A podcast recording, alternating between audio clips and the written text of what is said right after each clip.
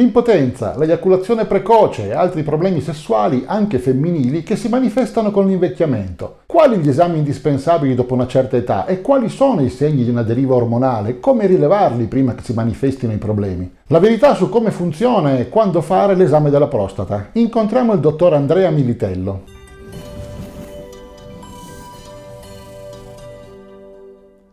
Sono Fulvio Dominici Cardino, presidente del Movimento Estensione Vita. Cominciamo da oggi una serie di video di incontri con medici e professionisti della salute per una visione sul campo degli effetti dell'invecchiamento e di come porvi rimedio in un'ottica anti-age. Dalla teoria dei nostri articoli e video a un dialogo divulgativo con persone che ogni giorno ci aiutano dal vivo. Tanti di voi ci scrivono lamentandosi del fatto che i medici sono un po' rudi, alcuni sono sbrigativi, non ti seguono e così via. In realtà teniamo conto che la maggior parte dei medici che lavorano sul campo sono sottoposti a pressioni fortissime, hanno pochissimo tempo da dedicare a ogni singolo paziente perché sono inseriti in una specie di catena di montaggio perversa che non lascia loro la possibilità di dedicarsi appieno come vorrebbero a ascoltare la storia, i problemi percepiti di tutte le persone che vanno da loro. Non tutti i medici però sono come quelli di cui molti di voi si lamentano e quindi diamo voce a chi vede il suo lavoro come una missione e condivide il punto di vista del movimento Estensione Vita sull'invecchiamento come una malattia dalla quale si generano quasi tutte le altre. Se anche tu sei un professionista che ha la passione di migliorare la vita delle persone, un medico, un ricercatore, Mandaci un'email a info-movimento-estensionevita.org. La redazione si metterà in contatto con te e magari potremo offrire al nostro pubblico un'intervista dove parleremo insieme di cosa in pratica le persone possano fare e quale sia la tua esperienza diretta sul campo. Oggi inauguriamo i video dei dialoghi in diretta con professionisti abilitati sul campo che hanno esperienza diretta del contatto con le persone e che si distinguono per essere più attenti e avere anche magari più tempo rispetto ad altri per seguire i casi di ciascuno. Cominceremo quindi con Andrea Militello, che è un eh, fantastico urologo che ci ha contattati allo studio a Roma ed è una persona squisita, estremamente preparato, ha vinto molti premi ed è una persona con la quale fa piacere anche solo parlare del più e del meno. Davvero gentile, molto organizzato. Cominceremo quindi pubblicando una prima parte del nostro dialogo riguardante il discorso in generale dell'andrologia, quindi dei problemi anche sessuali prevalentemente maschili, ma non solo, perché poi ci sposteremo sull'endocrinologia e vedremo come il dottor Militello stia andando in quella direzione, perché si è reso conto sempre di più anche lui che l'invecchiamento è la vera malattia da combattere e per combatterlo c'è da verificare la deriva ormonale a cui tutti siamo sottoposti con l'invecchiamento. Quindi vedremo da una persona molto preparata quali sono gli esami da fare, quali sono le sostanze da prendere e come tutto questo poi va a colpire quello che portiamo avanti ogni giorno come missione del movimento Estensione Vita.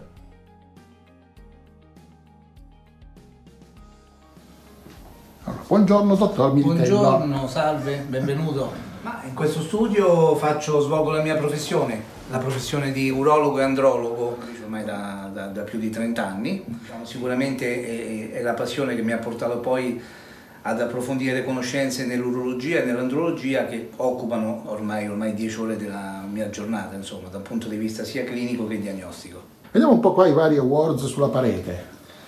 Allora. Sì, sì, sì, sì, sì. Quindi qui abbiamo la laurea e va bene, tutte le varie cose, eccetera. Però ci sono quelli particolarmente più moderni, no? che sono questi awards qua. Sì, nel 2014 e 2018 inaspettatamente, devo dire, sono stato indicato, insomma è inutile che faccio finto modesto, come il urologo, andrologo più valutato in Italia in urologia da parte dei colleghi ma anche dei pazienti. La cosa chiaramente è, stato un doppio piacere perché avere un po' insomma, la, la, la, parte di valutazione da parte dei pazienti per un medico penso che sia il premio migliore e mi sembrava giustamente giusto insomma, farli vedere, questo sicuramente. E, e, come si ottiene questo risultato con i pazienti? Bisogna essere molto simpatici, perché normalmente i pazienti si lamentano che i medici sono un po' sbrigativi quindi lei cosa fa invece? Li considera più a lungo? Quanto tempo passa mediamente con ogni paziente? Allora, quello che dice è giustissimo perché talvolta purtroppo il medico, specialmente nella medicina convenzionale, è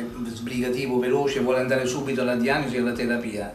Mm, non voglio così disegnarmi come l'eccezione assoluta, però perlomeno anche quantizzando i miei 30 minuti di tempo per una visita sono importanti innanzitutto prima per conoscere la persona prima che il paziente e poi iniziare a individuare che quelli che possono essere dei percorsi eh, legati a presunte talvolta patologie che possono avere anche dei risvolti di tipo metabolico, di tipo psicologico, quindi non sempre la malattia vera e propria, e poi riuscire anche alla fine a comunicare la terapia che si sta facendo, perché se la persona, in questo caso il paziente, capisce il percorso che si sta affrontando, lo vive sicuramente meglio. Quindi forse questa eh, disponibilità, ma che è una mia necessità, è una mia necessità la disponibilità, dà poi come eh, di rimbalzo una valutazione da parte dell'utenza. Okay, oggi faremo una simpatica discussione riguardo le tematiche dell'estensione vita sì. e come questo tipo di trattamenti anti-age siano stati già introdotti nella sua pratica diciamo, clinica e poi vedremo quali sono le possibilità più avanzate per risolvere le problematiche che normalmente le persone portano negli studi professionali e, e come queste cose possono essere magari non dico magari risolte, ma possono avere un miglioramento significativo grazie a trattamenti che danno un occhio diciamo, all'antinvecchiamento. È importante, io l'ho scoperto esatto, piano piano la mia professione da urologo è diventata andrologo, sempre più vicina all'endocrinologia, fino poi ad avvicinarsi all'anti-aging, prima di natura ormonale, forse ne parleremo un po' oggi, fino a poi invece ad abbracciare quelle che sono le necessità appunto metaboliche, nutraceutiche, stili di vita di cui l'organismo ha bisogno per preservare la sua integrità non nascondo che il Movimento Estensione Vita l'ho conosciuto per queste mie eh, curiosità. Ho trovato il vostro, inizialmente il vostro canale, l'ho trovato mm, ben fatto, molto informativo sia per l'utenza che per lo specialista e, e ci siamo avvicinati e oggi è l'occasione per confrontarci. Eccoci qua oggi per questa prima puntata presso lo studio di un professionista, il dottor Andrea Militello, Grazie, innanzitutto grazie per avermi invitato. Io vi invito nel mio studio e voi mi avete invitato a parlare. Eh, Andrea Militello è uno di coloro che ci scrivono sul canale del Movimento Estensione Vita. Abbiamo visto che ha uno, uno spiccato interesse per le tematiche dell'anti-age e dei trattamenti di cui parliamo e quindi abbiamo deciso di venirlo a trovare e così possiamo parlare con qualcheduno che è un esperto sul campo e che parla con pazienti, soprattutto pazienti italiani, persone vere che hanno problemi veri e reali tutti i giorni e ci può dare un suo punto di vista più pratico ed operativo rispetto a quello tanto teorico che facciamo sempre raccontare quali trattamenti ci sono, cosa sta uscendo, quali sono le ricerche, molto spesso roba americana. Oggi siamo in Italia, siamo a Roma. Sì. Dominitello che ci racconta un po' delle sue cose. Certo sull'Università la sapienza di dare laurea è già una bella cosa, ma Beh, sono... ultimamente dire, è più importante avere il riconoscimento. Esatto, esatto, la laurea uno studia, ottiene il perfezionamento, però poi questi riconoscimenti sono quelli che pagano eh. da un punto di vista professionale umano. Perché poi appunto l'hanno votato migliore sì, il miglior urologo e andrologo d'Italia nel 2014 e 2018 e poi altri riconoscimenti, adesso non, non facciamo l'elenco di tutto, però questi sono stati i primi e sono stati e diciamo, molto molto graditi. Diciamo è un po' come i TripAdvisor che dicono si mangia bene in quel ristorante. Sì, sì, diciamo 5 stelle, 5 anche stelle. se qui si mangia poco però. Qui non siamo a 3 stelle, non è trattoria no, di 3 stelle. Qui è un panino. Però è, è, la stessa cosa per chi magari non ha dimestichezza con magari, queste cose. Esatto, per l'utenza può essere I anche utile. I pazienti possono oggigiorno valutare, valutare anche loro i dottori, i medici sul campo giusto. e quindi avere poi un feedback su queste cose. È giusto. Molto bene, quindi dicevamo, eh, questo è un laboratorio di urologia. Sì, ambulatorio di urologia e andrologia. E andrologia. Quindi magari spieghiamolo un po' a coloro a casa che non sanno cosa vuol dire, no? Sì, eh, certo. Allora, chi viene qui? Quali sono i problemi per cui la gente... Beh, la domanda è, è, è come si dice, pertinente, nel senso che talvolta poi non, la distinzione fra urologia e andrologia non è ben conosciuta. Mm-hmm.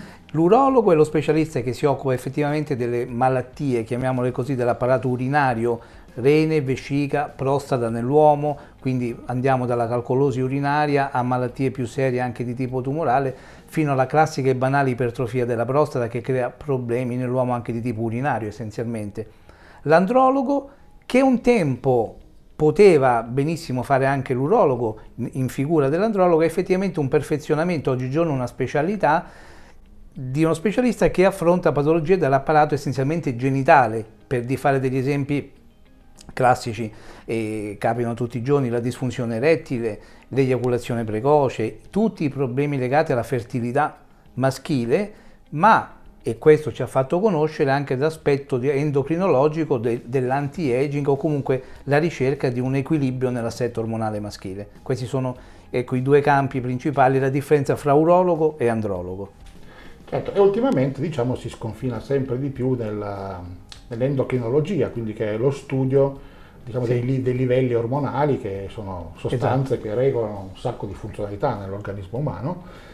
E giustamente se uno per esempio, per dire una cosa più stupida, ha una disfunzione erettile, impotenza, insomma, sì. per dirla in maniera facile, in modo che la capiscano tutti, certo.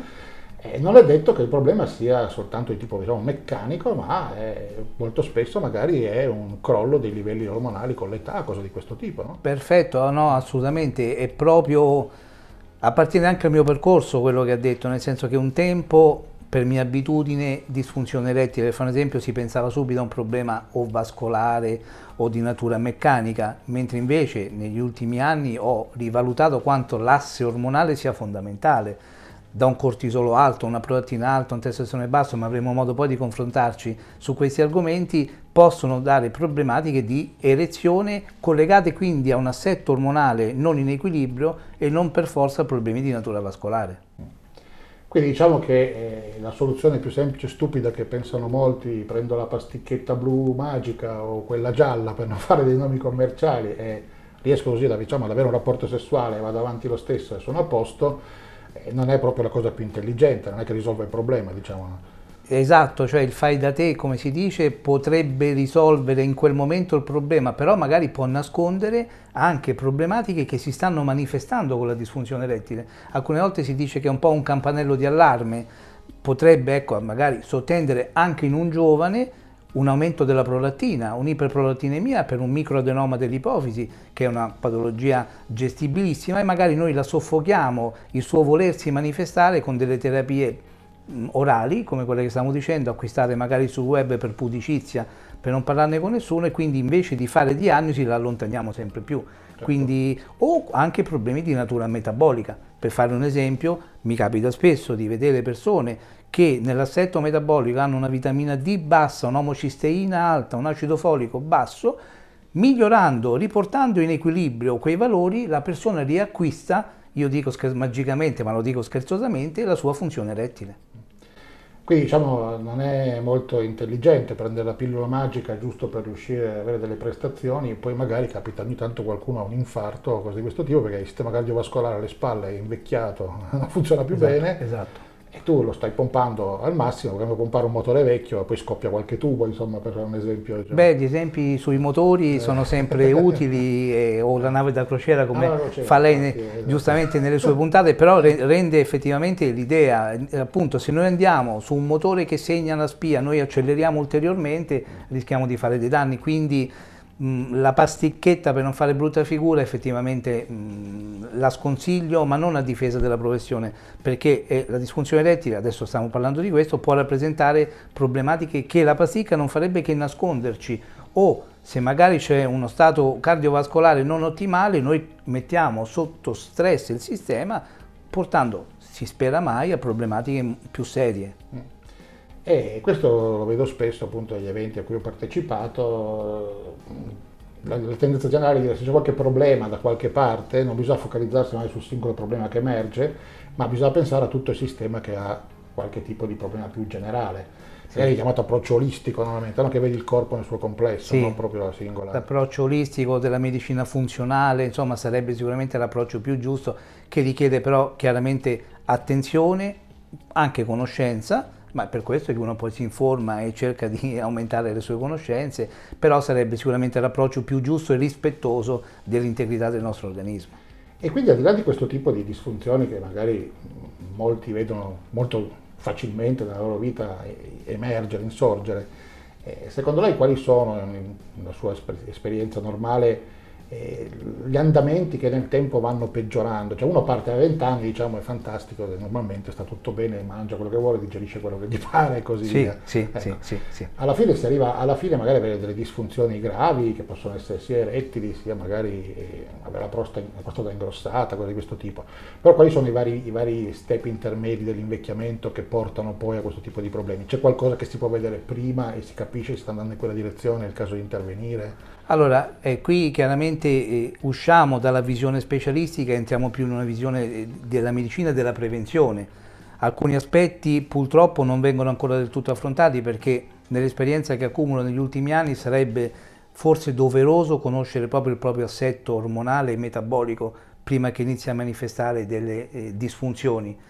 Nel percorso, come da sua domanda, in effetti il paziente urologico andrologico manifesta i suoi primi problemi, i suoi primi accenni con disturbi della sfera urina, dell'apparato urinario, quindi con disturbi dello svuotamento, che spesso rappresentano un'ipertrofia prostatica, che anch'essa può essere legata a problematiche di tipo ormonale, una dominanza estrogenica, una riduzione di progesterone, una carenza di alcuni macroelementi indispensabili per la salute prostatica possono manifestarsi con problematiche urinarie, come abbiamo parlato un attimino di quella che è la disfunzione erettile che inizialmente può manifestarsi con dei piccoli flop, anche se fisiologicamente possono essere, che però ci devono indurre a andare a studiare in maniera più attenta l'apparato cardiovascolare di quella persona. Molto bene, e diciamo, sempre visto che facciamo diciamo, divulgazione, sì. Magari anche spicciola, eh, per carità, però la maggior parte della gente forse ne ha anche bisogno. L'anti-age non si può eh, far vedere soltanto come il fatto di prendere integratori che sono fantastici, giusto farlo, eccetera, ma è anche visto come una serie di esami, sì. di, di, analisi che vanno fatte sul proprio organismo, sapendo benissimo che va invecchiando, anche se esternamente magari non, non, non, si vede, non si vede niente. No? E, e, diciamo che l'esame della prostata forse è quello che spaventa la maggior parte degli uomini, che dicono oddio cosa succede, cosa mi infino da qualche parte, è un classico. Allora, è sempre una cosa così traumatica, terribile, oppure sono, come si svolge diciamo? Ma no. Riusciamo a non far paura diciamo, a quelli che vorrebbero andarci, ma io non ci vado perché ho paura, chissà cosa mi fanno, così può capitare anche Allora guardi, io sono un paurosissimo di tutto e, e, mi sono fatto visitare perché poi anch'io ho passato i 50 anni, quindi è inutile che, come si dice... Quindi, diciamo, pre... fino ai 50 anni uno potrebbe... Fino ai 50 diciamo. non mh, mm, voglio rendere così categorico, ma effettivamente l'età in cui la prostata inizia a fare un po' la spiritosa, in senso di malattie serie, è dopo i 50 anni, per i meccanismi ormonali di cui abbiamo accellato o parleremo sì. in futuro. Quindi è giusto, lì diventa obbligatorio. È giusto fare una visita dopo i 45 anni, ritengo obbligatorio che venga fatta dai 50 anni in poi, associata a quello che è un ex marcatore tumorale che è il PSA plasmatico, che è un prelievo di sangue che va a dosare questa proteina liberata dalla prostata che in sé per sé serve a rendere liquido il liquido seminale, lo produce la prostata, ma se va nel sangue vuol dire che c'è uno stato infiammatorio o di altra natura. E quindi questo è il primo approccio. E la visita in sé per sé, motivo di tante barzellette o battute, mi ci sono sottoposto, eppur essendo un pauroso che evita qualsiasi contatto da parte di altri, è una visita semplicissima che dura ma veramente 20 secondi e permette però attraverso l'esplorazione rettale, ma come usare una supposta, niente di che, insomma si sente la superficie, il volume, la consistenza e quindi è molto indicativo di quella che è in quel momento la salute prostatica. E mediamente abbiamo delle statistiche in Italia di quanti lo fanno e quanti no, questo tipo di... Io ritengo che un, sulla mia esperienza un 30% di noi si faccia visitare, perché talvolta addirittura mi capitano persone, io chiamo più persona che paziente, pazienti che vengono a visita per altri problemi, propongo la visita perché magari è un ultra cinquantenne, non tutti l'accettano. Eh. Mm. Dico, dottore, no, no, no, guardi, per oggi no se torno, casomai mi visita. La prossima volta. Che io poi lo devo scrivere, che comunque è anche un atto medico legale, no? Eh, certo. Eh, però ecco, non c'è questa, proprio forse per la sospetta invasività che poi non esiste. Non esiste, eh, non è. Però magari uno, appunto, è una cosa che immagina, che vede magari in certi film un po' strani, cioè chissà cosa mi fanno. Sì, esatto. In realtà non esatto. sono né attrezzi strani che vengono infilati. Diciamo. Assolutamente, si sente banalmente eh. con il ditino in più quell'idea delle sonde con le ecografie non esiste neanche più, perché se me, malauguratamente c'è il sospetto di una malattia seria, oggigiorno esiste la risonanza magnetica sovrapubblica, multiparametrica, che permette di vedere la prostata con un'immagine fantastica senza un minimo di invasione del nostro corpo. Diciamo, tipo una radiografia. Assolutamente sì, esatto, quindi non c'è nessuna invasione. Cose di questo tipo. E invece dal punto di vista diciamo di marcatori ormonali, cose di questo tipo, a parte quello che abbiamo detto della prostata, quali altri potrebbero essere consigliati per chi vuole aderire a un, tratta- un protocollo anti-age vuole controllarsi seriamente? Allora qui estendo forse in maniera eccessiva, ma non penso, nel senso che la domanda è bella perché permette di un attimino sviluppare quelli che secondo me sono gli ormoni che dobbiamo conoscere. Se mi devo sottoporre a un percorso anti-aging di tipo nutraceutico più farmacologico se servisse, in prima battuta io devo conoscere il mio assetto ormonale, testosterone totale libero, l'estradiolo che è l'ormone femminile mm. che deriva dalla, si chiama aromatizzazione del testosterone, però va assolutamente conosciuto perché in eccesso o in difetto può creare problematiche sia a livello cognitivo che, di, eh, che, organico, poi ripeto sono argomenti che svilupperemo un po', certo. un po' alla volta, la prolattina, il cortisolo, famosissimo ormone da stress, eh. se siamo tutti, come si dice, in blocco ortosimpatico, che questo sistema nervoso iperattivo che ha il cortisolo alto H24, mentre il cortisolo serviva all'uomo primitivo per svegliarsi e scappare, noi l'abbiamo non più per 5 minuti, per 24 ore, ha un'azione soppressiva sugli altri assi ormonali. Studio della tiroide, essenzialmente il TSH. Questi ormoni sono i più importanti, LH, FSH se serve anche uno studio della fertilità e io ormai di abitudine inserisco omocisteina, acido folico, vitamina D, vitamina B12.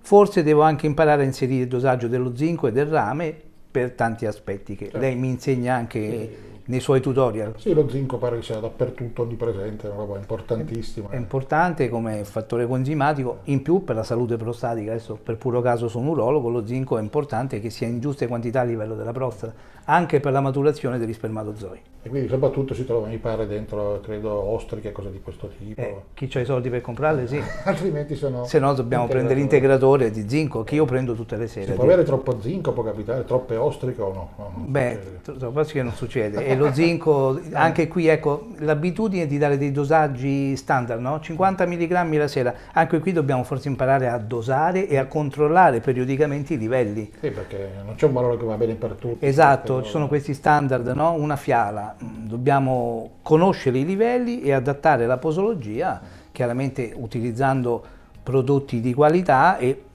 con terapia approccio sartoriale cuciti sulla persona. E si parlava di prolattina, che mi sembra che sia una cosa un po' femminile, no? La prolattina sembra... Sì, sì, sì, e quindi da un certo punto di vista, quindi diciamo, gli ormoni maschili e femminili esistono, ma non c'è nessuno che, visto che è anche l'ultima moda a parlare di queste cose, nessuno è completamente maschio o completamente femmina, ci sono livelli differenti ormoni sia maschili, anche le donne hanno il testosterone. Insomma. assolutamente. Giusto. Nessuno è assolutamente maschio e nessuno femmina. Io...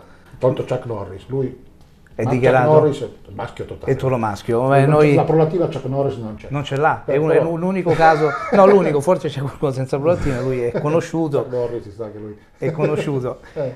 E la prolatina sì, ormone che il nome ci dice serve per la produzione del latte, quindi perché dobbiamo averlo io e lei non serve, invece la prolattina ha delle sue funzioni di controllo della, del, dell'asse ormonale, sicuramente molto meno importante rispetto ad alcuni ormoni, però se in eccesso infastidisce perché crea, siccome è prodotta da una porzione dell'ipofisi, una ghiandolina che abbiamo nel cervello piccolina, che però produce tanti ormoni stimolatori e produce anche la prolattina. Se la prolattina è in eccesso, per un sistema di autoregolazione il nostro corpo dice c'è tanta prolattina, rallentiamo il lavoro dell'ipofisi, ma l'ipofisi produce anche altri ormoni che stimolano il testicolo, ad esempio l'ovaio, per cui l'eccesso di prolattina mette in, in, vacanza, a riposo, l'attività di altri ormoni. Quindi io posso avere un testosterone basso perché c'è una prolattina alta che sta interferendo. Giusto conoscerla. Sì. E parlando di prolattina di cose femminili, però adesso abbiamo parlato un po' di cose, diciamo così, da uomini, diciamo, no? perché anche sì. l'andrologo è un discorso per maschi, no? Beh, è prettamente... Eh, allora, mentre l'anti-aging può allargare le competenze anche sulla donna, però effettivamente andrologo, ginecologo, no? sono i due rappresentanti del mondo maschile e femminile. Io purtroppo ho fatto l'andrologo. Certo.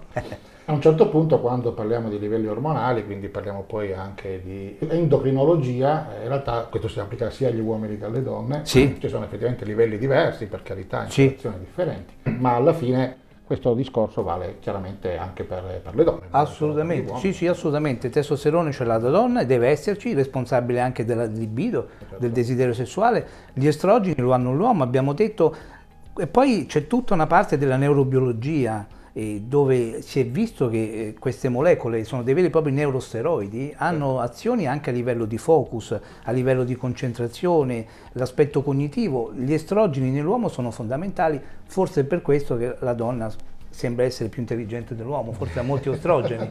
eh beh, sicuramente di più quello, certo. eh, sì, mo, mo, comunque ha una sì. plasticità cerebrale diversa.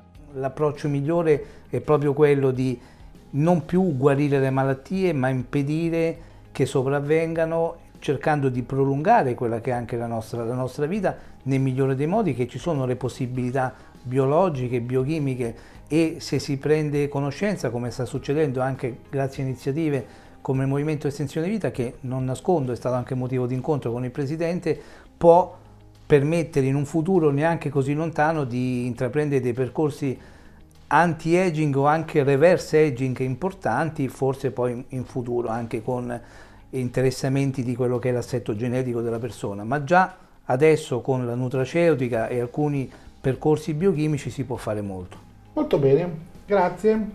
A voi. Ci vedremo prossimamente per altre fantastiche novità e puntate. Assolutamente fondamentale, li attendo anch'io per imparare qualcosa e grazie a tutti per l'attenzione. Il futuro sarà meraviglioso, lunga vita e prosperità. Se questi video ti sono graditi, puoi mostrare il tuo supporto registrandoti gratuitamente al movimento Estensione Vita e facendo registrare coloro che ritieni possano essere interessati alle tematiche che trattiamo. È molto facile. Basta scrivere mev.cx su qualsiasi browser e verrai trasportato alla pagina di registrazione. Siccome le email possono spesso finire nello spam, sarebbe molto importante che tu ci indicassi anche il tuo numero di telefono. Noi non chiamiamo mai nessuno, utilizziamo il numero solo per inviare brevi messaggi con WhatsApp, Telegram o SMS al fine di segnalare l'uscita di nuovi video o eventi particolarmente importanti per il nostro pubblico. Ricorda che Movimento Estensione Vita non vende nulla e non condivide i dati dei suoi utenti con nessuno, quindi non ti arriverà mai pubblicità. Ti racconteremo solo quello che c'è di prodotti disponibili e poi sarai tu a decidere se e cosa assumere parlandone sempre col tuo medico di fiducia perché la medicina ufficiale è importante e vanno seguite le indicazioni dei medici ufficiali. Non diciamo che questa cosa si va a sostituire a una vita sana e a una dieta sana e al fatto di andare a farsi controllare tutte le volte che serve e assumere tutti i medicinali che ci vengono prescritti. Questo è un potenziamento che ci fa rimanere operativi, lucidi e in grado di goderci la vita. Tutte le nostre attività sono no profit e hanno il solo scopo di informare il pubblico italiano sulle nuove possibilità e ricerche nel campo dell'anti-age e dell'antivecchiamento. È un settore che evolve molto rapidamente, quindi assicurati di mettere un like nei canali social che preferisci o direttamente su YouTube, in modo da non perdere nessun aggiornamento sulle tecnologie importanti per la tua vita estesa. Dimostraci di gradire il nostro lavoro iscrivendoti, facendo iscrivere e condividendo i nostri contenuti sui tuoi canali social e con coloro ai quali tieni di più. Mi fa personalmente molto piacere leggere i commenti, partecipa anche tu, condividi sui nostri canali ogni domanda o suggerimento, noi ti risponderemo il più velocemente possibile. Ci piace parlare con te, scrivi anche solo qualche parola di supporto, grazie. Noi ti consideriamo parte di una grande famiglia e vorremmo che tu ci aiutassi facendo la cosa migliore non solo per te, ma anche per quelli a cui vuoi bene. Noi ci teniamo davvero a te. Per il momento è tutto, lunga vita e prosperità.